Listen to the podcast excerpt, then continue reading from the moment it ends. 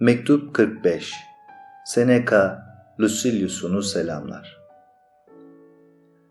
Daha güvenli bir yaşam sürmek istersen nelere dikkat etmen gerekli diyeyim sana.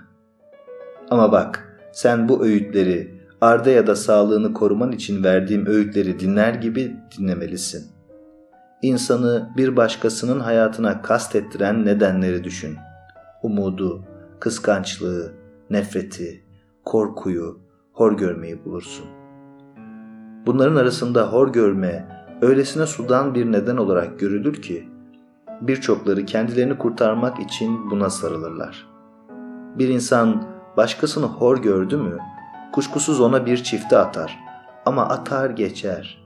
Hiç kimse hor gördüğü kimseye ısrarla binbir itinayla zarar vermez. Savaşta da yerde yatanın yanından geçilir de ayakta kalanla dövüşülür başkasının kem gözünü çekecek bir şeyin yoksa, kötü insanları kışkırtan umuttan kaçınmış olursun. Küçücük şeyler bile kıskançlığı çeker. Eğer herkesce bilinen bir şey değilse, eğer pek nadir bir şeyse. Herkesin gözüne batacak gibi sergilemezsen kendini, malın mülkünle caka satmazsan, neşeni içinde saklamayı bilirsen hasetten sakınırsan. Nefret ya bir hakaretten doğar, kimseyi incitmemekle bundan kaçınabilirsin ya da hiçbir nedeni yoktur. Bundan da seni sağduyun korur. Bir başka şey de var ki daha da tehlikelidir. Kimilerinin düşmanları yoktur ya, herkes onlardan nefret eder. Başkalarının senden korkmamasını, orta halli durumun tatlı yaratılışını sağlar sana.'' İnsanlar senin zarar görmeden incitilebileceğini bilsinler. Çabucak barış onlarla. Hem de unutuver her şeyi.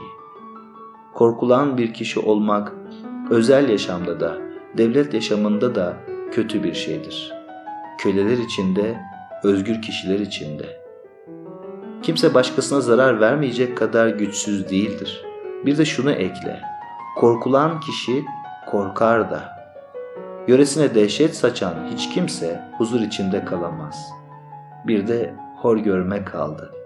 Bunun da ölçüsü zorunlu olmadığı halde seve seve hor görülmeye razı olan kimseyle yakınlık kuran insanın insafına kalmıştır. En iyisi bir kenarda sakin yaşamalı insan. Başkalarıyla pek az konuşmalı, asıl kendisiyle konuşmalı.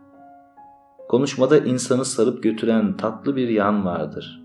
Sarhoşluk ya da aşkın gizlileri açması gibi. Kimse duyduğunu kendine saklamaz. Kimse duyduğu kadarını söylemekle yetinmez. Olayı saklamayan kimse olayı yapanı da saklamaz. Herkesin kendi gibi bildiği, güvendiği bir yakını vardır. Kendisi çenesini tutup da bir tek kulağa sır vermekle yetinse bile olayı bütün halka ilan etmiş olur. Az önce gizli olan söylenti olup çıkmıştır artık. Huzurun büyük bir kısmı haksız hiçbir şey yapmamakla elde edilir. Karma karışık, deliksiz bir yaşam sürenler zorbalardır. Ne kadar zarar verirlerse o kadar korku içindedirler. Hiç dur dinlence bilmezler.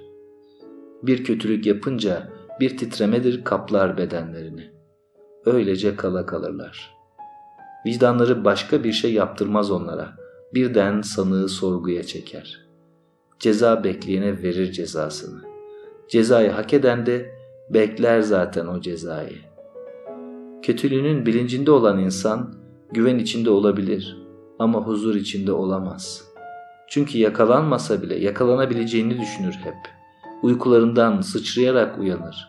Biri bir suçtan söz açtı mı kendi suçunu düşünür hep.